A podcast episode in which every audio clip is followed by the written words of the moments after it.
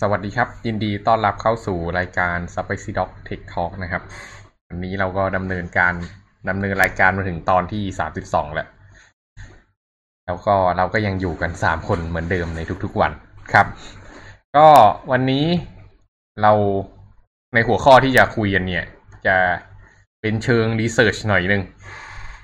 เป็นเชิง research ของทางฝั่ง computer engineering และ computer science นะครับ ก็คือคือกัน ก็อยู่ตรงกลางนี่แหละ หัวข้อเนี่ยก็คือเรื่อง High Performance Computing ก็เป็นศาสตร์ที่เรียกว่าคนส่วนใหญ่ไม่ได้ถึงเข้าถึงกันนะนะ มักจะเป็นแบบพวกมีความเป็นนักวิจัยหน่อยอะไรพวกเนี้ย ที่แบบต้องเรียนปอโทอะไรพวกนี้ถึงจะได้เรียนศาสตร์พวกนี้ครับ ก็วันนี้ก็จะมาคุยกันว่า High Performance Computing คืออะไร แล้วก็เออมันมีความสำคัญอะไรทำไมมันถึงเป็น ทำไมเราถึงเอามาคุยกัน อืม ก็ส่วนตัวก็เป็นคนที่ค่อนข้างชอบศาสตร์นี้พอสมควร อืม อ่าโอเค ก็ ก่อนที่จะไปพูดเรื่อง High Performance Computing เนี่ย อ่า อยากจะคุยเรื่องวิทยาศาสตร์ทั่ว ๆ ไปก่อน อืม คือทำไมเราต้องมีวิทยาศาสตร์ครับเออเพราะเรา ต้องการความเข้าใจ เอ้ยเราเราอยากเข้าใจโลกนี้ครับ อืม เพื่ออะไรเข้าใจเพื่ออะไร เข้าใจเพื่อที่จะนำความเข้าใจไปพัฒนาสิ่งต่างๆให้อำนวยความสะดวกกับเราครับ อืมโอเคผมมิวมีมุมมองว่าไงครับทำไมเราต้องมีวิทยาศาสตร์ด้วยเหมือนน้องนิวเลยอะเศร้าเลคือยนิวตอบก่อนไงเราก็เลยแบบอืมอ๋ออ้าวคิดเหมือนกัน วันหลังต้องแย่งยกมือต้องมีปุ่มอ่าก็ถ้าให้ถามพี่ก็ตามนั้นเหมือนกัน มันก็คือการศึกษาธรรมชาติเนอะว่าโอเคตกลงแล้วไอ้ธรรมชาติในจักรวาลเราเนี่ยมันทำงานยังไง เพื่อที่เราจะแบบเสกสรรสร้างนู่นสร้างนี่ คืออยากจะแต่ในมุมมองของพี่พี่มองว่าวิทยาศาสตร์อะมันเป็นเหมือนเหมือน constraint อะเหมือนเป็นข้อจำกัดอะไรบางอย่างของ ของจักรวาลเนี้ยเออเราอยู่จักรวาลนี้เรามีกฎฟิสิกส์ที่มันอยู่ในจักรวาลนี้นะแล้วก็มีนู่นมีนี่ วิทยาศาสตร์มันวิทยาศาสตร์มันเหมือนเป็นการไปศึกษาว่าเออไอสิ่งที่เราอยู่ตรงเนี้ยมันมีข้อจำกัดยังไงบ้าง แล้วก็เราจะ break through ข้อจำกัดพวกเนี้ย ได้โดยวิธีไหนบ้าง ตัวอย่างข้อจำกัดเนี่ยก็เช่น เออ เรามีแรงดึงดูดเนอะที่ทำให้เราติดอยู่กับพื้นโลก อืม แต่เราจะเอาชนะแรงดึงดูดได้ยังไง อ่า มันก็ต้องเอาวิทยาศาสตร์ ตัวอื่นมาผสมกัน อืม แล้วก็อีกเรื่องหนึ่งของวิทยาศาสตร์เนี่ยที่ค่อนข้างจะถูกคิดเอามาใช้ในช่วงหลังๆ เนี่ย ก็คือสมัยก่อนเนี่ยครับ ธุรกิจเขาไม่ได้สนใจวิทยาศาสตร์เท่าไหร่ แบบสมมติเราจะเปิดร้านขายขนมปัง ก็ทำขนมปังเสร็จก็พอเนอะแล้วก็ขายขายไป แต่ตอนหลังๆ ธุรกิจมันก็มีการผสมผสานเอาเทคโนโลยีใส่เข้าไป อืม จนกระทั่งมีเรื่องข้อมูลข้อมูลขึ้นมา พอมีเรื่องข้อมูลปุ๊บเนี่ย บวกกับศาสตร์สถิติอะสถิติเป็นศาสตร์แห่งการเก็บข้อมูลและการทำนายเนะสถิติจะเกิดขึ้นมาเพราะว่าเราอยากจะรู้ว่าอนาคตอะมันเกิดอะไรขึ้น จากข้อมูลที่เรามีอยู่ปัจจุบัน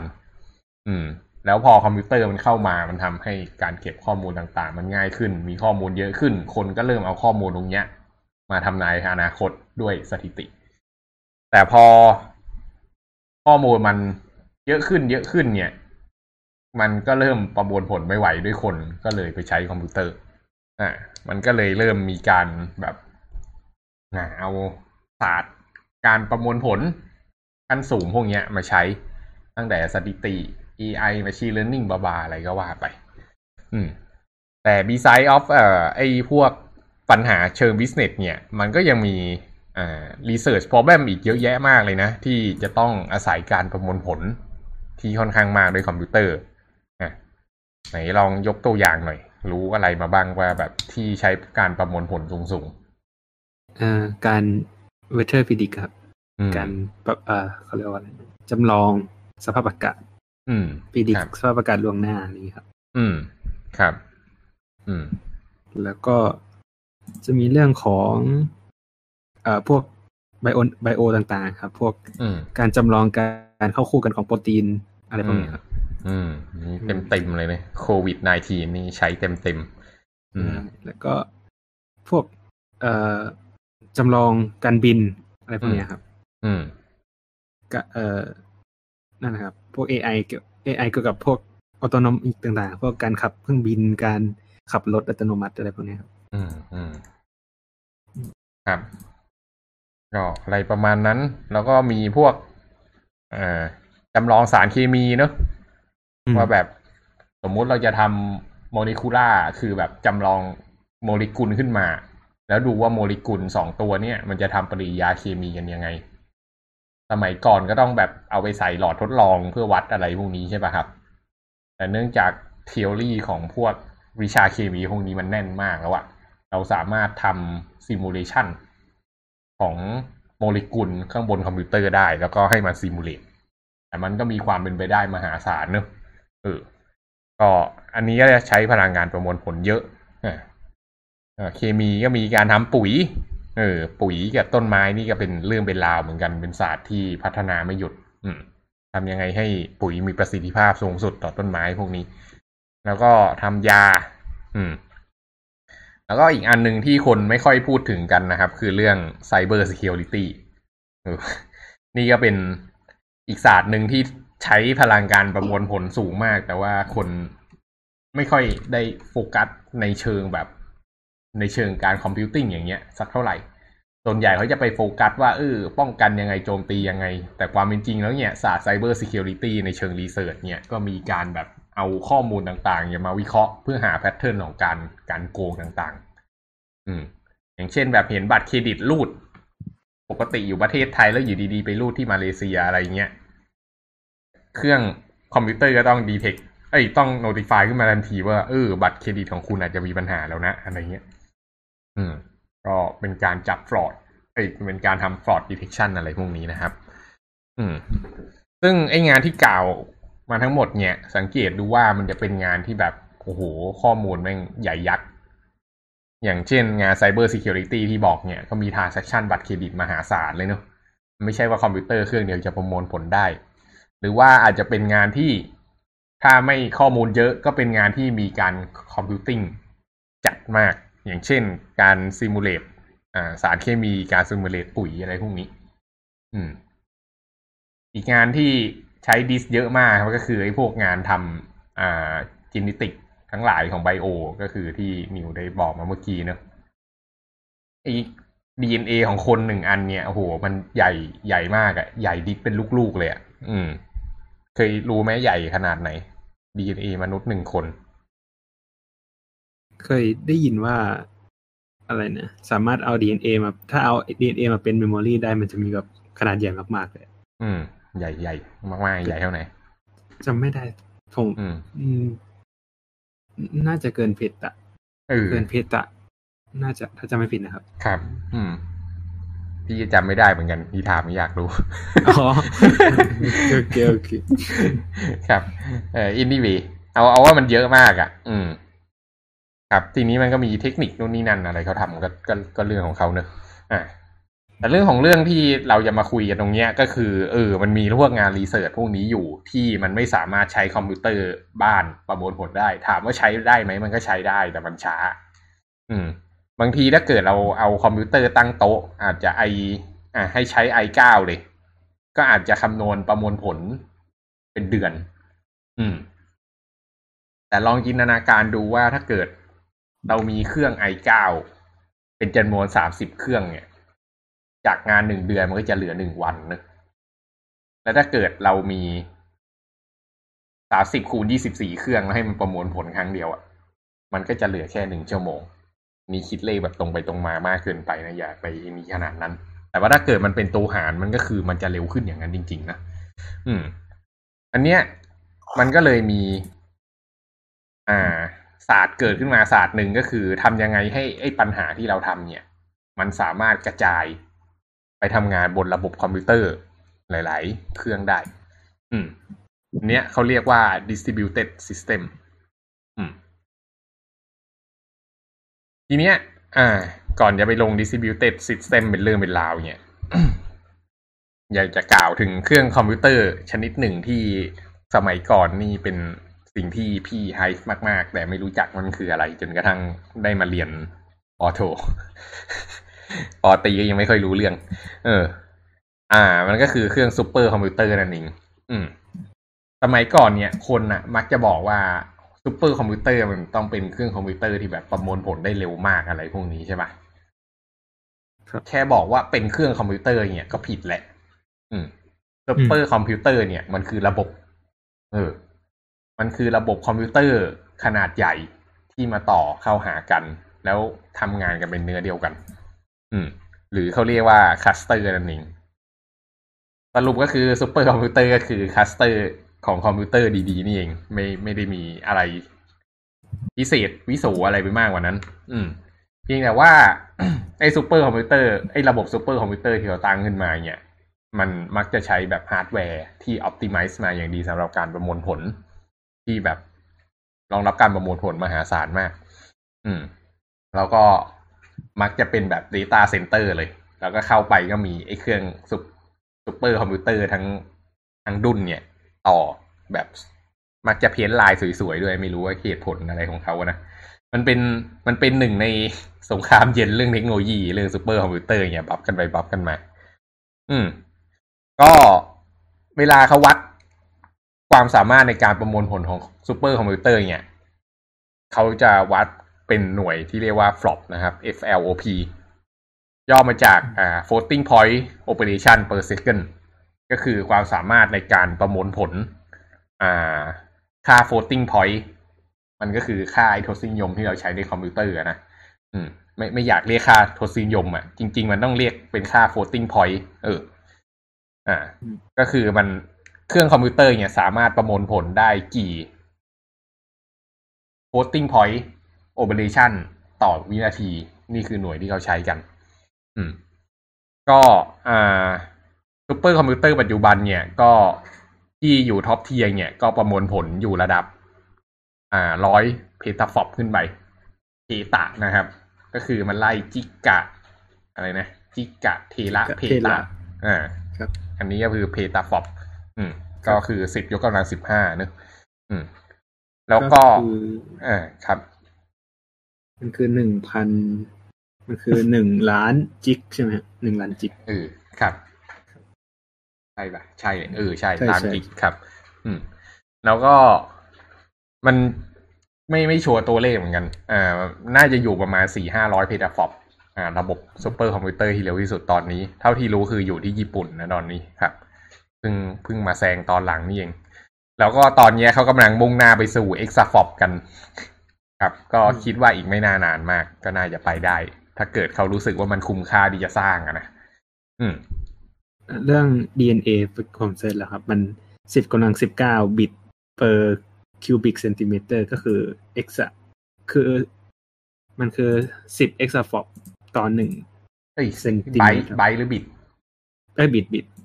exa exa บิตเอกซาบิตโอ้ยไม่ตายคือสิบสิบ exa bit ครับโคตรใหญ่ เอออินดี้บีแสดงว่าไอ้ที่พี่บอกว่าหนึ่งดิสก็คือยังไม่พอ ครับ อ่า อ่าอินดี้บีครับ ก็นั่นก็ storage ของ DNA ซึ่ง อันนั้นก็คือต้องใช้แบบ storage ที่ใหญ่มหาศาลเลยเนอะอืม อะ anyway กลับมาเรื่องซูเปอร์คอมพิวเตอร์ของเรา กลับมาเรื่อง flop ก็ตอนนี้เขาพยายามจะเข้าไปถึงระดับ exaflop กัน ก็รอดูว่าประเทศไหนจะเข้าไปถึงอ่า exaflop คนแรกนะครับ แล้วก็นี่เนี่ยคนก็จะสงสัยว่า เฮ้ยก็ CPU ที่บ้านเรามันวัดประมวลผลเป็นกิกะเฮิรตซ์เนี่ยแล้วเราจะรู้ได้ไงว่าอืมเครื่องบ้านเรามันกี่กิกะเฮิรตซ์เอ้ยมันกี่มันกี่ฟลอปเออมันเป็นครับจะบอกว่ามันเป็นคนละหน่วยกัน คือมันก็มี complexity ข้างในวิธีการคำนวณนี้อีกอะนะ คือไอ้ floating point operation มันก็มี มันก็มีหลาย floating point มันมี floating point ที่เป็น 32 บิต มันมี floating point ที่เป็น 64 บิต ถูกป่ะครับ เพราะฉะนั้นวิธีการคำนวณของ 32 บิตของ 64 บิต เนี่ย แน่นอน 32 ก็ต้องเร็วกว่าอยู่แล้ว เพราะมันสั้นกว่าเนอะอืมแต่อย่างไรก็ดีเนี่ย มันก็มีคนพยายามคำนวณออกมาให้ เท่าที่ไปค้นดู ก็คร่าวๆก็คือเครื่องคอมพิวเตอร์ที่ตั้งอยู่ตามบ้านเนี่ย ก็ ประมวลผลได้อยู่ประมาณระดับจิกะฟอปนะครับ ตอนหนึ่งเครื่อง อันนี้ก็คือแบบ CPU i7 แล้วนะ เออ ก็อาจจะอยู่แบบระดับร้อย gigaflop อะไรพวกเนี้ยครับ แต่ทีเนี้ยถามว่าไปได้ไกลวันนั้นอีกไหมนะให้ทายเครื่องคอมพิวเตอร์ตามบ้านจะเร็วกว่านี้ได้ไงอีก เร็วกว่านี้ได้ไงอีกนี่จะเพิ่ม flop เข้าไปให้คอมพิวเตอร์ที่บ้านได้ไง ก็ เพิ่มคอครับเออมีมีแล้วดิมีง่ายกวันนั้นอีกง่ายกว่านั้นอีก อืม เพิ่มการ์ดจอครับมอ๋อใช้การ์ดจอยใช่ อ่า คือ CPU กับการ์ดจอยมันต่างกันหน่อย คือ CPU มันเป็นหน่วยประมวลไอยเออ มันเป็นหน่วยประมวลผลที่มันแบบมี precision สูง มีความแม่นยำสูงเนอะอืม ครับ แล้วก็มีคอค่อนข้างน้อย เต็มที่อะสามสิบสองคอหกสิบสี่คอนี่ก็โคตร CPU แล้วสามสิบสองคอนี่ก็โคตรแล้วเอาจริงๆ ที่บ้านไม่มีใครซื้อสามสิบสองคอมาใช้หรอก อืม ในทางตรงนั้นข้ามการ์ดจอเนี่ยมันเป็นหน่วยประมวลผลที่ไม่ได้ต้องการความแม่นยำสูงมาก แต่ว่ามันต้องประมวลผลแบบพาราเรลแบบคู่ขนานกันค่อนข้างสูง เพราะว่าบนจอภาพเนี่ยมันมีพิกเซลเยอะ อืม ทีเนี้ยมันก็เลย ถ้าเกิดเราไปใช้การ์ดจอประมวลผลเนี่ย ก็จะพบว่ามันขึ้นไปถึงระดับ teraflop ได้เลยทีเดียวสำหรับการ์ดจอแรงๆครับ ก็ทีเนี้ยไอ้พวกซูเปอร์คอมพิวเตอร์หลาย ๆ ตัวก็มีการเอาพวกการ์ดจงการ์ดจออะไรพวกนี้ไปผสมผสานกับ CPU ด้วยเนะเพื่อช่วยประมวลผลอะไรนั่นก็ว่าไป อืม ก็เอาเป็นว่าเครื่องซูเปอร์คอมพิวเตอร์ก็แรงกว่าเครื่องคอมพิวเตอร์ตามบ้าน เป็น เป็นเป็นหลายพันเท่าครับ อืมทีเนี้ย อ่า เก็บความรู้นิดนึงก็คือ ranking นะครับ ตอนนี้ ก็ญี่ปุ่นอันดับหนึ่ง ตามมาด้วย US แล้วก็ อ่า ตามมาด้วยประเทศจีน คือช่วงที่พี่เรียนปอโทอยู่อะตอนนั้นประมาณปีสองพันสิบหกป่าวะพันสิบหกใช่เออประมาณแถวๆนั้นน่ะ ช่วงนั้นเป็นช่วงที่จีนมาแรงมากนะครับ ก็สังเกตว่า จีนออกเครื่องซูเปอร์คอมพิวเตอร์มาสองตัว แล้วก็แซงอเมริกาเฉยเลย อืม แล้วก็ตอนหลังก็อเมริกาก็ออกมาเกียร์ทับ แล้วก็ตอนหลังก็เป็นญี่ปุ่น แต่สุดท้ายถ้าเกิดดูจำนวนระบบทั้งหมดข้างในแต่ละประเทศเนี่ย จีนก็ยังเป็นอันดับหนึ่งอยู่ จีนมีระบบเครือข่ายของอ่าซูเปอร์คอมพิวเตอร์มากที่สุด อืม แล้วก็ตามมาด้วย US แล้วก็ตามด้วยญี่ปุ่น อืม นี่ก็เป็นเกร็ดความรู้นิดๆหน่อยๆก็เสริม อ่าเสคริรัมบนิดหนึ่งครับเอ่อผมไปดูสถิติมาอืมอ่าสถิตินี้คือมันพอร์ตตัวซูเปอร์คอมพิวเตอร์ที่เร็วที่สุดในโลกของแต่ละปีครับ อืมมันจะพอร์ตกราฟพอร์ตออกมา มันจะเป็น step function ครับ อืมคือมันจะนิ่งแล้วก็ขึ้นไป นิ่งแล้วก็ขึ้นไปอืมเอ่อคอมพิวเตอร์ เอ่อไอ้อันดับหนึ่งอะครับมันจะเปลี่ยนแปลงประมาณทุกๆสี่ปีครับ อืมอืมนี่เป็นสถิติครับเสร็จครับ มันจะเปลี่ยนตามแบบฮาร์ดแวร์ที่เปลี่ยนไปปะก็เออคือถ้ามันจะเบรกมันจะแบบเป็นอันดับหนึ่งได้มันก็ต้องมีอะไรใหม่ๆขึ้นมาครับอืม ครับ ไอการรีเสิร์ชการพัฒนาตรงนั้นมัน ไม่มันอาจจะมันอาจจะเป็นมัวรอก็ได้ครับ ผมอืมก็ไม่รู้มันเป็นเพราะอะไรเหมือนกัน แต่มันเป็นยังไงครับสี่ปีสี่ปี ครับอืมก็เขาอาจจะใช้เวลาสี่ปีในการสร้างก็ได้ ไม่รู้เหมือนกันไอ้นี่เว ก็อ่าจริงๆไอ้แรงเนี่ยก็บอกว่าเป็นเกร็ดความรู้แต่จริงๆ มันก็บ่งบอกอะไรบางอย่างเหมือนกันนะ อย่างเช่นว่าเออมันก็เป็นการบอกว่าข้างในประเทศเหล่านั้นที่เราพูดถึงอยู่อะเขาให้ความสำคัญกับทางด้านเทคโนโลยีขนาดไหน แล้วการที่มีซูเปอร์คอมพิวเตอร์เนี่ยมันหมายความว่านักวิจัยต่างๆ ในสาขาวิทยาศาสตร์ต่างๆ เนี่ยสามารถมีทรัพยากรในการทำ simulation ในสายงานของเขาอะ มันก็จะทำให้เกิดความเรียกอะไรอะ เกิดความเร่ง เกิดความก้าวหน้าในวิทยาศาสตร์และเทคโนโลยีของประเทศนั้นๆ อย่างมาก อืม เพราะฉะนั้น ไอ้เรื่องระบบซูเปอร์คอมพิวเตอร์พวกเนี้ย อ่า เรื่องการแข่งขันกันตรงเนี้ย ก็คือมันก็สามารถเอามาอิมพายได้ว่าประเทศนั้นๆน่ะทำท่าว่าจะมีการความก้าวหน้าของวิทยาศาสตร์และเทคโนโลยีที่ดี อืม อะทีนี้กลับมาอีกหน่อยก็คือ เครื่องซูเปอร์คอมพิวเตอร์เนี่ย มันก็ไม่ใช่ว่าแบบแหม run ขึ้นมาแล้วก็ จะแบบขำๆแบบคอมบ้าน เขาบอกว่าเครื่องคอมพิวเตอร์เนี่ย run กันทีคือแบบ เท่ากับบ้านแบบแปดสิบหลัง เอ้ยแปดแปดพันหลังคาเรือนอะไรเงี้ยเออ ก็คือประมาณหมู่บ้านเล็ก ๆ หมู่บ้านหนึ่งเลยอะอืม จริงแปดพันนี่ก็ไม่เล็กนะนะเพราะฉะนั้นเนี่ยอ่าครับ นี่คือการกินไฟใช่ไหมใช่ การกินไฟของซูเปอร์คอมพิวเตอร์อืม ครับ เพราะฉะนั้นคือมันกินไฟมาก ๆ เมื่อไหร่ที่จะตั้งขึ้นมาทีเนี่ย ก็เลยต้อง make sure ว่ามันมีการใช้งานอย่างคุ้มค่า อืม อ่า แล้วก็ หลาย ๆ คนอาจจะมีคำถามว่าเฮ้ยซูเปอร์คอมพิวเตอร์ใช้ OS อะไรวะ ก็แน่นอนนะหนีไม่พ้น Linuxหนีไม่พ้น Linux แน่นอน อืมไม่ Linux ก็ Windows เท่าที่เห็นคือมีสองตัวนี้นะครับ แต่ว่าส่วนใหญ่ใช้ Linux กันอ แล้วเวลาเข้าไปใช้งานมันก็เป็นแบบระบบ เท่าที่เข้าใจก็คือมันก็เป็นระบบปกติแหละเอออืมก็เหมือนเราเข้าไปใช้ cloud อะครับ อืม แต่ว่ามันอาจจะมี resource พิเศษให้เราใช้เท่านั้นเองครับ ก็โดยสรุปก็คือซูเปอร์คอมพิวเตอร์นะครับ มันก็คือcluster ของคอมพิวเตอร์นั่นเองเป็นระบบคอมพิวเตอร์ขนาดใหญ่ ที่มีระบบจัดการ resource ที่ดี อืม ซึ่งทีเนี้ยโจทย์ต่อมาของการทำ HPC หรือ High Performance Performance Computing เนี่ย ก็คือทำยังไงให้ ไอ้โปรแกรมของเราเนี่ย ไป run บนคอมพิวเตอร์ หลาย ๆ เครื่องได้ ไอ้คอมพิวเตอร์ลักษณะหลายๆเครื่องหลาย ๆ เครื่องเนี่ยเขาเรียกว่าระบบแบบกระจาย หรือเรียกว่าอ่าศัพท์ภาษาอังกฤษมันเรียกว่า distributed system นะครับ ก็เป็นอีกศาสตร์หนึ่งที่น่าสนใจ ก็อยู่ใกล้ ๆ กันเนี่ยแหละ cluster distributed system อะไรพวกนี้ distributed system ก็คือเรามีคอมพิวเตอร์หลาย ๆ ตัว แล้วจะทำยังไงให้มันทำงานประสานกันได้ ซึ่ง component ที่เขาอ่าพูดถึงกันส่วนใหญ่ก็มันมีสี่ส่วนเนอะส่วนที่หนึ่งก็คือ OS ซึ่งอันนี้คงไม่ต้องพูดถึง อ่า แต่ส่วนที่น่าสนใจเนี่ยก็คือส่วนของ Compute Storage แล้วก็ Network อืมมันเป็นลักษณะประมาณว่า ปกติ ผมมักจะพูดอยู่ตลอดว่าคอมพิวเตอร์มีอยู่สองอย่าง แค่ส่วนของการ compute กับส่วนของ memory แค่นั้นส่วนของข้อมูลเนอะแต่พอเป็น distributed system เนี่ยมันมีคอมพิวเตอร์หลาย ๆ ตัว คอมพิวเตอร์หลาย ๆ ตัวจะต่อหากันได้ก็ต้องต่อหาต่อผ่านทาง network อืมทีเนี้ยเราก็เอาคอมพิวเตอร์หลาย ๆ ตัวเนี่ยมาตั้งไว้ใน rack เวลาคนไปดูที่อ่าเรียกอะไร ไปดูที่ Data Center อย่าสังเกตว่าคอมพิวเตอร์มันจะเป็น blade นะ เป็นแบบแบนๆเสียบเสียบเสียบเสียบเข้าไปตั้งๆหนึ่ง rack ก็เสียบได้สามสิบสองเครื่องอะไรเงี้ย อืม แล้วเขาก็ลง OS ให้ทุกเครื่องอะมารู้จักกัน แล้วก็สามารถกระจาย resource กันได้ อืม แต่ละเครื่องเนี่ย มันก็จะเอา CPU อะมาแชร์ร่วมกัน เอา storage มาแชร์ร่วมกัน เอา network มาแชร์ร่วมกัน อืม หรือไม่จะเซตอีกแบบหนึ่งก็คือ อ่า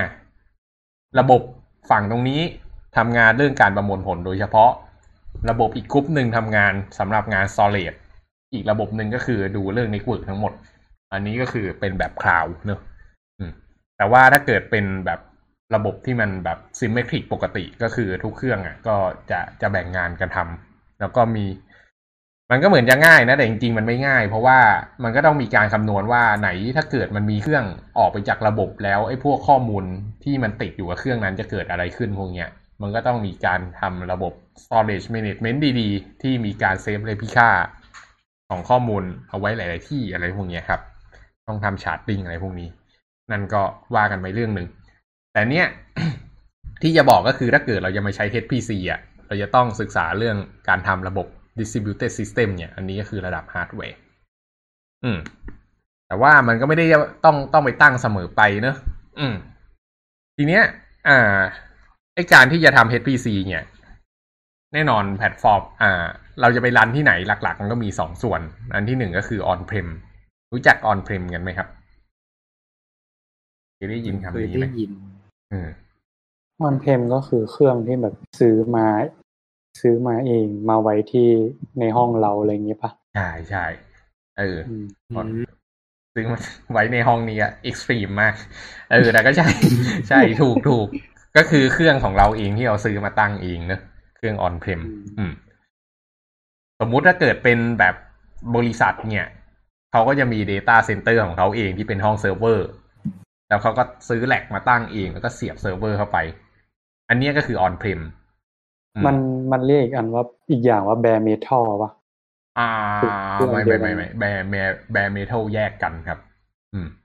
bare metal คือการใช้คอมพิวเตอร์แบบ แบบเป็นเครื่องเครื่องๆอะ แบบไม่ได้ทำ VM อืมอืม อะไรอย่างนั้นมากกว่า แต่ว่า อ่า on prem คือเราซื้อเครื่องมาตั้งข้างในองค์กรของเราเองกับอีกอันหนึงก็คือ on cloud ตอนหลังนี่เทคโนโลยี cloud computing มาแรงนะครับ ก็คำถามคือทำไมเราต้องซื้อเครื่องมาตั้งเอง จะบอกว่าไอ้เบลดหนึ่งเบลดที่เสียบเข้าไปในแลกเนี่ย ราคาแบบระดับแสนนะครับ มันไม่ใช่เครื่องคอมพิวเตอร์โง่ๆตามบ้าน จะบอกว่าไอ้เครื่องคอมพิวเตอร์ตามบ้านเนี่ยเป็นเครื่องที่แบบกระจอกงอกง่อยมาก เมื่อไปเทียบกับ อ่า เครื่องพวกนั้นไอ้เครื่องพวกนั้นไม่ได้มีการ์ดจงการ์ดจอด้วยนะ แต่เจอ CPU ไปก็แบบตัวละหลายหมื่นแล้วอะ่ะ อืม แต่ความความเด็ดของพวกนั้นน่ะ ก็คือมันมีระบบระบายความร้อนเอ่ยที่ดีกว่า มันมีระบบการเช็ค fault ซอฟต์แวร์ tolerance ต่างๆ อืม ว่าแบบซอฟต์แวร์เอ้ยฮาร์ดแวร์ไม่ซอฟต์แวร์ดูว่าฮาร์ดแวร์มันปกติไหมมันจะมีการเช็คในพวกนี้ครับ แล้วก็อ่า มันจะทนกว่า เพราะว่าเครื่องคอมพิวเตอร์พวกนี้เกิดขึ้นมาเพื่อเปิด 24 ชั่วโมง 7 วันไม่เคยปิดตลอดอายุการใช้งานของมันจนกระทั่งมันพัง อืม เพราะฉะนั้นก็ต้องเป็นฮาร์ดแวร์ที่คงทนมาก ๆ ตรงกันข้ามกับเครื่องทางบ้านที่แบบ ก็เปิดตอนเฉพาะเราทำงานเนอะอืม ก็ นั่นแหละ เอ้ยนี่ออกนอกเรื่องไปเฉยเลย โอเค ครับ ก็กลับมาที่ on prem อืม on prem เนี่ยก็คือเออคนก็จะมีคำถามว่าเอ้ย ก็มันมี on cloud แล้วทำไมยังต้องมารัน on prem อีกอะคิดว่าเหตุผลคืออะไร อืม security ป่ะ อืม อืม งานประพุงานงานประเภทไหนบ้างที่จะต้องควรเอามารันออนเพมมากกว่าอืมก็ใช้ internal ครับใช้ภายในบริษัท ประเภทไหนเหรอ อืม ที่ต้องรับ transaction เยอะๆอืมฮึอืมที่พวกอันอ่าที่พี่แกพูดอะครับ เรื่องเกี่ยวกับการดูการเดินของบัตรเครดิตอะไรพวกเนี้ยอืมอ่าจริงก็ถูกถูกครึ่งครึ่งๆเนอะอืม อ่า จริงๆถ้าเกิดเป็นงานประมวลผลทั่วไปเนี่ยเอากันจริง ๆ คือไปอยู่บนคลาวด์อะค่อนข้างจะ flexible กว่า อืม แต่งานที่อยู่บน on prem เนี่ย มันจะมีบางงานที่มันมีข้อจำกัดอย่างเช่น เราต้องการเก็บข้อมูลลูกค้าอย่างโคตร secure อืม แบบห้ามเอาไปไว้ต่างประเทศ มันจะมันจะมีกฎหมายประเภทนี้อยู่ว่าข้อมูลบางอย่างห้ามส่งออกนอกประเทศอะไรพวกเนี้ยครับ ก็เป็นกฎหมายตลกตลก อืม ก็พวกข้อมูลพวกนั้นน่ะ ก็เลยต้องตั้งเซิร์ฟเวอร์เก็บเอง อืม คนก็จะบอกว่าเออ มันเป็นเพราะเรื่อง security ซึ่งผมก็อยากจะบอกว่าเออ secure จริงเหรอ เครื่องที่ตั้งเองเนี่ย เออ ปลอดภัยกว่า cloud จริงเหรออืมแน่ใจได้ไงว่าพนักงานที่ดูแล จะไว้ใจได้จริง ๆ เมื่อเทียบกับบน cloud ครับ ก็แล้วก็คนที่เขาดูแล on-prem ของเราอะ มั่นใจเลยเหรอว่า ไอ้คนที่ตั้งเครื่อง on-prem ขึ้นมาเนี่ย จะเก่งกว่า engineer ที่อยู่บน cloudอันนี้ก็เป็นคำถามที่ผมเดามาตลอดนะว่าจริงๆแล้ว on cloud กับ on-prem มันประหยัดไอ้มัน secure จริงหรือเปล่า อ่าแต่ไม่ว่ายังไงก็ตามอะเขาก็เขาก็ใช้เหตุผลนี้แหละ อืมอะเมื่อกี้ถามไปเรื่องตัวอย่างงานอะงานหนึ่งที่ค่อนข้างจะชัดเจนมากเลยที่เขามักจะตั้งซูเปอร์คอมพิวเตอร์ขึ้นมาใช้กันเองแล้วคุ้มค่าเนี่ยคืองานเรื่องการ research ยาครับ อืม เวลาบริษัทยาจะทำยาขึ้นมาสักตัวเนี่ย มันจะได้ อ่าเขาเรียกว่า patent หรือสิทธิบัตรเนอะเวลาคิดยาได้ตัวหนึ่ง แต่ว่ามันจะต้องผ่านกระบวนการแบบมหาศาลมากในการทำพุชให้ยามันออกไปขายได้เนี่ย เวลาที่เราวิจัยยาหาสารตั้งต้นสารเคมีอะไรพวกเนี้ยแล้วทำ simulate ข้างในคอมพิวเตอร์ของเราอะถ้าเกิดเราไป simulate บนคอมพิวเตอร์คนอื่นอะเราจะมั่นใจได้ไงว่ามันไม่มีคนแอบดูสูตรเราจริง ๆ เออ แต่ว่าถ้าเกิดเราทำบนคอมพิวเตอร์ของเราจริง ๆ ที่มันเป็นระบบปิดเนี่ย อันนี้ก็คือค่อนข้างมั่นใจได้ ว่ามันจะปลอดภัย เออ แต่ต้องมั่นใจว่ามันเป็นคอมพิวเตอร์ที่เป็นระบบปิดนะ ถึงจะรู้สึกว่ามันปลอดภัย ครับอืมอืม แต่ถ้าเกิดเป็นไอ้ระบบแบบ เอาเครื่องมาตั้ง แล้วก็เปิดเว็บเซิร์ฟเวอร์ แล้วทำสายอินเทอร์เน็ตเข้ามาเงี้ย อยากจะบอกว่าไอ้ระบบแบบนี้ไม่ปลอดภัยและไม่ควรจะทำไปอยู่บน cloud ยังจะปลอดภัยกว่า อืมนี่ก็คือ on-prem ก็ on-prem อย่างหนึ่งก็คือพอเราตั้งเครื่องมาปุ๊บ ก็ซื้อครั้งเดียวเนอะแต่ลงทีลงทุนทีขี้หมูขี้หมาก็สองแสนนะหนึ่งเครื่อง ยังไม่นับเน็ตบุง network ไหนจะค่า network อีกไม่รู้ว่าเดือนเท่าไหร่ อืม แต่ว่าก็มันก็ซื้อครั้งเดียวแล้วก็ใช้ไปได้ตลอดจนกว่าเครื่องมันจะพัง อืม อยากจะประมวลผลอะไรก็อัดเต็มที่ อ่า แต่ประเด็นก็คือสมมุติเราเป็นบริษัทเล็ก ๆ หรือบริษัทสตาร์ทอัพเกิดขึ้นมาใหม่เนี่ยจะมีปัญญาไปลงทุนไหมซื้อเครื่องสองแสนเนี่ย ถามว่ามีปัญญาไหมก็มีปัญญานะ แต่ว่ามันก็ไม่ใช่เรื่อง เพราะว่ามันมันไม่ได้มีแค่เครื่องไงเครื่องมันเป็นแค่จุดเริ่มต้น มันต้องมีการ maintenance ต้องลงซอฟต์แวร์นู่นนี่นั่นอีกเยอะแยะมากมาย มันก็เลยมี solution on cloud ขึ้นมา ก็ทุกวันนี้ทุกคนก็เห็นอยู่แล้วมี cloud เต็มไปหมด วิธีการใช้งานก็แค่เข้าไปสมัครสมาชิก เชื่อมบัตรเครดิต แล้วก็สร้างเครื่องขึ้นมาเลยอะไรพวกนี้ เขาก็มี cloud provider ให้เราใช้มากมาย สะดวกสบาย แต่ตอนนี้ไม่ได้มีแค่เครื่องแล้ว ยังมีเครื่องมือทำ Big Data ทำ Data ไปไลน์นู่นนี่นั่น มี AI ให้ใช้โดยที่เราไม่ต้องมาลงโปรแกรมเองให้เหนื่อยอะไรพวกเนี้ย ก็ on cloud ก็ค่อนข้างจะดี ค่อนข้างจะฮิตมากนะครับ ตอนนี้ แล้วก็แน่นอน on cloud ไม่จำเป็นจะต้องจ่าย แบบเรียกอะไรอะเอออ่า on cloud ไม่ไม่จำเป็นต้องจ่ายแบบ ก้อนใหญ่ๆเพื่อซื้อฮาร์ดแวร์ แต่เราใช้เท่าไหร่ก็จ่ายเท่านั้น อืม แล้วก็แต่ถามว่าถ้าเกิดเราใช้งานเต็มที่เทียบกับ on-prem เนี่ย ถ้าเกิดมันแบบเทียบ performance by performance เนี่ย ถ้าคำนวณดีๆ แล้วว่า on-prem จะถูกกว่า อันนี้มันเป็นของตายอยู่แล้วเนอะเพราะว่าสุดท้ายแล้ว on cloud มันก็คือ on-prem ที่มันให้บริการคนอื่นนั่นแหละ อืม มันก็คือคอมพิวเตอร์แบบเดียวกันครับ อืม อะแต่ทีเนี้ยออนออนคลาวมันมีพิเศษอย่างหนึ่งที่อ่าหลาย ๆ คนถ้าเกิดไปใช้ทางด้านงานวิจัยเนี่ยควรจะ consider มาก ๆ เลยก็คือเรื่องเครื่อง Printable หรือเครื่อง on spot อ่าของของ Amazon เขาเรียก on spot จะเป็นการบิดดิ้งว่าอยากจะจ่ายแค่เนี้ยแล้วถ้าเกิดมันมีทรัพยากรเหลือก็มาใช้ ส่วนไอ้เครื่อง Printable อันนี้คือศัพท์ของฝั่งฝั่ง Google เนอะไอ้เครื่อง Preemptible พวกนี้คืออะไร คือสิ่งที่เกิดขึ้นบน cloud นะครับ เรามีจริง ๆ แล้ว cloud คืออะไร cloud ก็คือ อยากจะบอกว่า cloud แม่งก็คือซูเปอร์คอมพิวเตอร์ดีๆนี่แหละส่วนตัวรู้สึกอย่างนั้น อืม มันก็มีคอมพิวเตอร์ตั้งไว้เต็มไปหมดเลย แล้วก็ให้คนเข้ามาใช้งาน แต่ทีเนี้ยมันก็ต้องมีทรัพยากรบางอย่างบางส่วนอะเหลือเอาไว้บ้าง เผื่อว่ามันมีคนใช้เพิ่มขึ้นถูกป่ะครับ อืม มันไม่สามารถแบบเฮ้ย คนจะกดสปอนเครื่องแล้วไม่มีเครื่องให้ตั้ง อันนี้มันก็เสียชื่อเสียงเนอะอืมเขาก็เลยต้องเผื่อไว้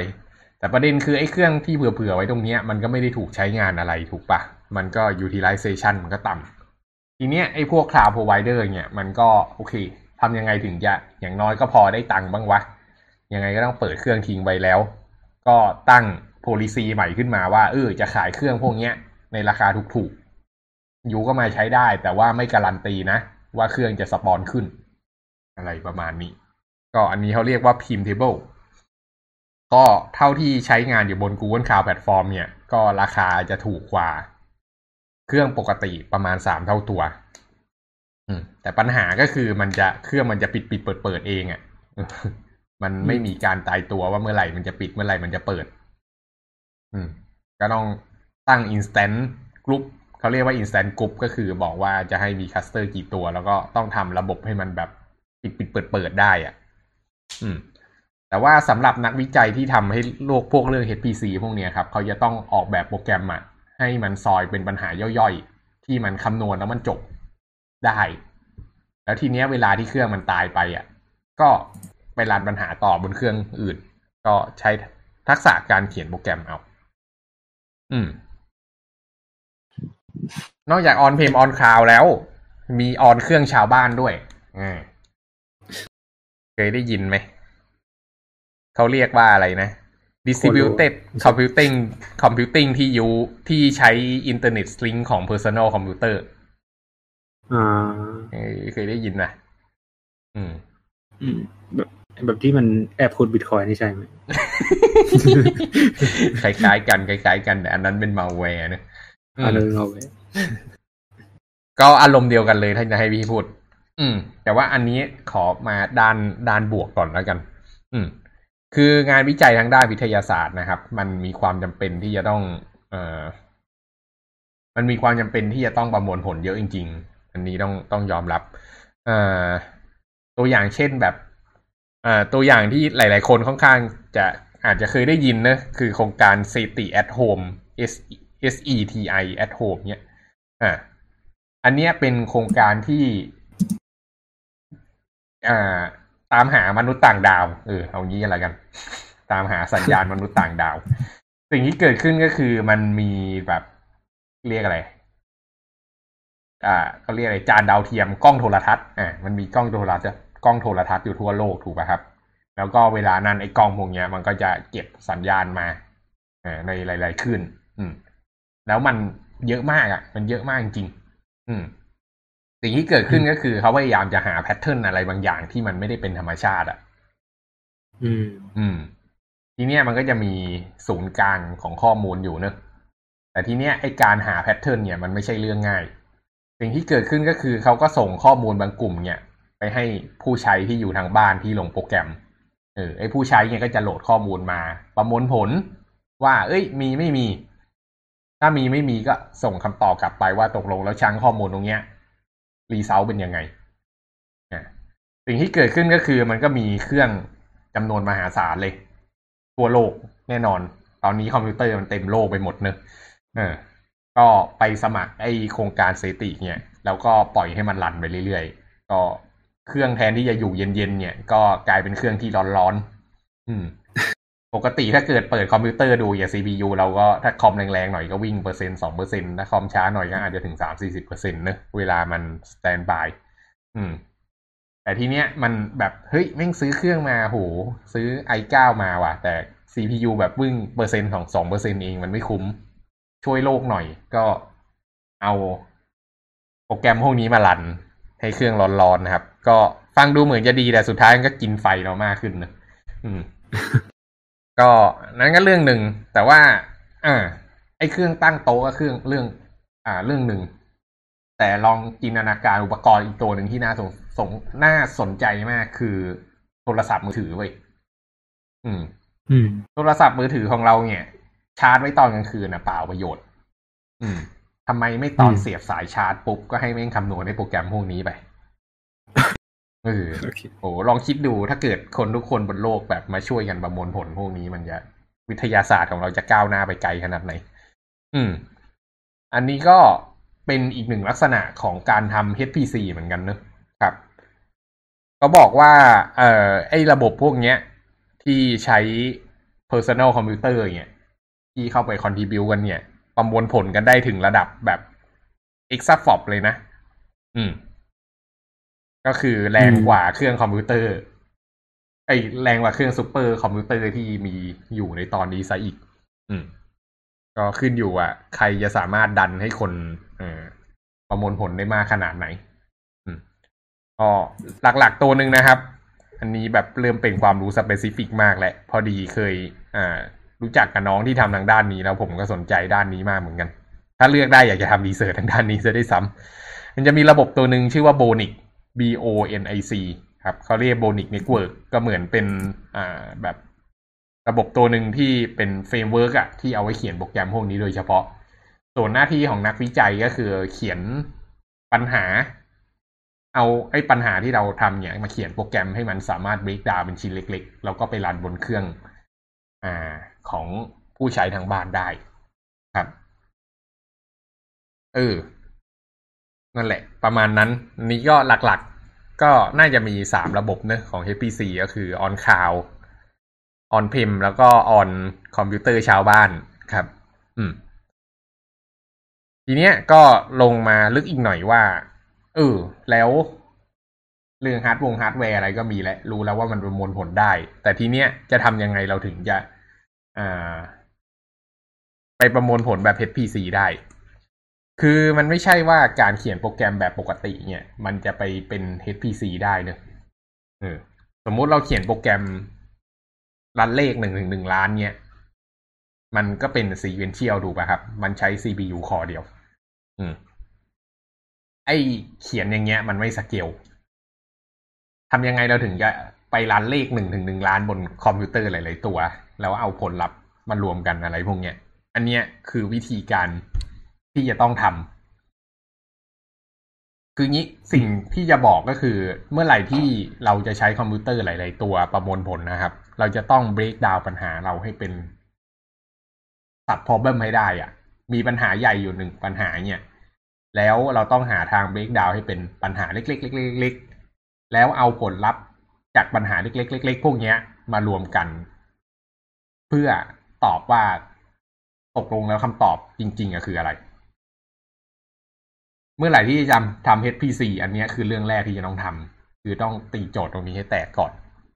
แล้วหน้าที่ต่อไปอะก็คือก็เขียนโปรแกรมอะให้มัน break down ปัญหาตรงนี้ได้ ไอ้ที่ break down ลงมาเนี่ย มันอาจจะอยู่ในระดับหนึ่งร้อย sub problem ก็คือสามารถไปรันเป็น parallel พร้อมๆกัน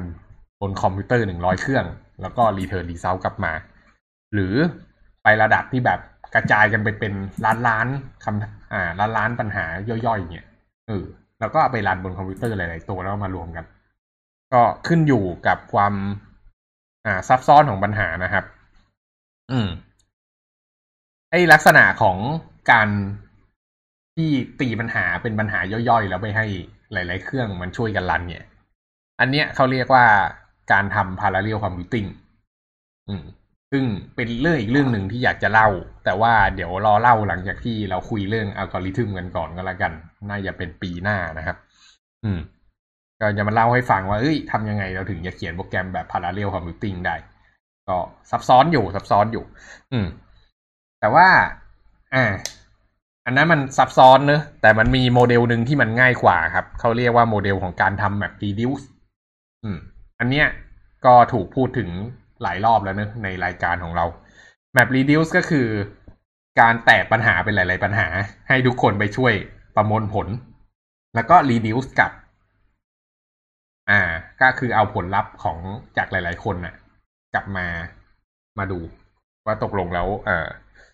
เรียกว่าอะไรอะตกลงแล้วคำตอบคืออะไร อืม จริง ๆ มันก็ตรงกับที่บอกตอนแรกเลยเนอะแต่ว่า อ่า map reduce เนี่ย มันมีโปรแกรมหลาย ๆ โปรแกรมที่มันรองรับวิธีการประมวลผลอย่างนี้อยู่แล้ว เราสามารถเขียนโค้ดให้มันเป็นลักษณะของ map reduce แล้วก็เอาโปรแกรมไปรันได้เลย แล้วถ้าเกิดมันอยู่บน framework ของคอมพิวเตอร์ที่เป็น distributed system ที่ดีเนี่ย มันก็จะกระจายงานของเราเนี่ยลงไปในคอมพิวเตอร์หลาย ๆ ตัวช่วยกันประมวลผล แล้วก็ return กลับมาให้เราโดยอัตโนมัติ โดยที่เราไม่ต้องไปห่วงเรื่องฮาร์ดปุ่งฮาร์ดแวร์ เรื่อง infra ว่ามันจะต่อยังไง เออ อันนี้ก็คือลักษณะการทำงานของพวก อะชัดๆเลยก็คือพวก Hadoop ต่างๆนะพวกโปรแกรม Hadoop อะไรพวกนี้ อืม ครับ ก็เนี่ยแหละ เอาไว้ประมวลผล อ่า ให้บนระบบที่เป็น distributed system อืม มันก็จะวิ่งผ่านทาง network อะไรกันไปก็ถ้าเกิดใครสนใจทางด้านการ อ่า เรียกว่าอะไรทำ computer science ในเชิง theory พวกเนี้ยเออก็ศาสตร์นี้ก็เป็นอีกศาสตร์หนึ่งที่น่าจะหนีไม่พ้น แล้วก็หลาย ๆ คนที่ทำงานทางด้านวิทยาศาสตร์ต้องทำซิมูเลชันต่าง ๆ เนี่ยก็ก็จะโดนเรื่องพวกนี้เหมือนกัน ก็ต้องเขียนโปรแกรมพวกนี้ให้เป็นนะครับ อืม ก็อาจจะไม่ได้ลึกมากเนะแต่วันนี้แต่วันนี้ก็น่าจะทำให้เห็นภาพคร่าวๆว่าเออไอศาสตร์ HPC เนี่ย มันมันมีอะไรบ้าง เพราะฉะนั้นความแตกต่างระหว่างซูเปอร์คอมพิวเตอร์กับคอมพิวเตอร์ทั่วไปคือ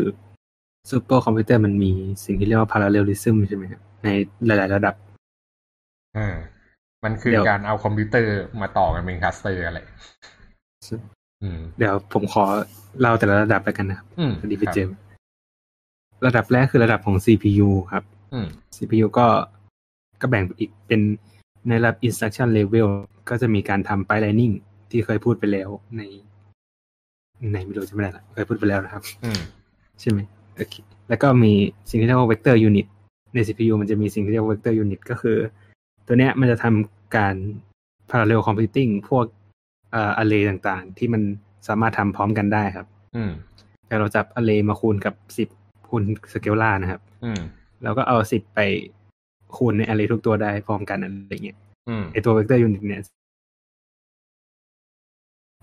แล้วก็จะมีพวก multi core multi thread อะไรพวกนี้ครับ อืมครับ ในระดับคอมพิวเตอร์ก็คือเราเอา CPU หลายๆตัวมาต่อกันเป็น multi CPU multiple CPU ได้ครับโอ้ยโห ไม่เห็นคอมพิวเตอร์อย่างนี้มานานมากเลยใช่ บ้านใครแล้วก็จะมีมีบางเมนบอร์ดที่มีสอง CPU อืมแล้วก็มีพวก co-processor ต่างๆ GPU FPGA อืมอะไรพวกนี้ครับ อืม อืมอย่างนี้คือคอมพิวเตอร์หนึ่งเครื่อง อืม แล้วก็เราเอาคอมพิวเตอร์หลายอันมาต่อกันด้วย network ครับอืม network ในนี้มันจะแบ่งเป็นสองประเภทคือแบบ เป็น tightly ก็คือเป็น network ที่แบบ ใช้เฉพาะ ใช้แบบเฉพาะกลุ่มอะเฉพาะแบบเฉพาะส่วนอืมอันเนี้ยเราเอาคอมพิวเตอร์หลายตัวมาต่อด้วย tightly network เนี่ยมันก็จะเป็นซูเปอร์คอมพิวเตอร์ครับอืมแต่ถ้าเราไปต่อด้วย loosely ก็คือต่อรวมๆเนี่ย มันก็จะกลายเป็น distributed computing อ่าอือืมมครับอ๋อนี่เพิ่งเข้าใจความแตกต่างเหมือนกันอืม ก็สรุปก็คือซูเปอร์คอมพิวเตอร์มันต่อด้วย network ที่แบบ performance ดีมาก มันอาจมันอาจจะอารมณ์ประมาณแบบสายแลนโยงกันเลยฮะทุกเครื่องอะไรแบบนี้ครับ คงเป็นเป็นไฟ network เบอร์ที่เนอะไม่คงไม่ใช่สายแลนใช่ใช่ใช่ใช่คงเป็นไฟเบอร์ครับ คืออมคือแบบ network ใช้ภายในอะไรอย่างเงี้ยครับอืมอืมอืมอืมแต่ว่าเออถ้าเกิดเป็น cloud พวกเนี้ยมันไม่ได้มันไม่ได้แบบ มันมันไม่ได้ tightly ขนาดนั้นอะ มันแบบมันเป็นระบบหลาย ๆ ตัวแยกกันมันก็ยังโอเค ต่อให้มันต่อไฟเบอร์แต่มันก็แน่นอนไม่ไม่ไม่ ไม่ tight ขนาดซูเปอร์คอมพิวเตอร์แน่นอน อืมครับ แล้ว อืม น่าจะประมาณนี้มั้งครับ ครับ มีเรื่องพวกอะไรซิงเกิลอินสต c ั i นมัลติเ e ิ data อะไรพวกนี้จะพูดไหมก็พูดมาก็ได้ครับ เกินมาถึงตรงนี้แล้ว โอเคถ้าอธิบายได้นะ อืม โอ้โอเคครับก็อันนี้มันเป็น concept ที่พี่แก๊ปบอกก็คือ เราต้องแบ่งการประมวลผลใช่ไหมครับ อืม ทีนี้มันก็มีคนที่ที่แบ่งประเภทของวิธีการพวกเนี้ยมา อืมมันเรียกว่าฟิน taxonomy ครับ หรือว่าอนุกรมวิธานของฟินอืมแบ่งวิธีการออกมาเป็นสี่แบบ อันแรกคือ single instruction single data ก็ทั่วไปครับ คือหนึ่ง instruction ก็ทำงานทั้ง data อะไรอย่างนี้ครับ อืม อันที่สองคือ single instruction multiple data อืมคือเรามีคำสั่งเดียว instruction เดียว แต่ว่าเราเอ่อทำคำสั่งเนี้ยในทุกๆ data ที่เรามีอืมอืมอันที่สามเป็น multiple instruction single data อืมอันเนี้ยมันจะอารมณ์ประมาณว่าเราแบ่ง data เป็นส่วนๆนะครับอืม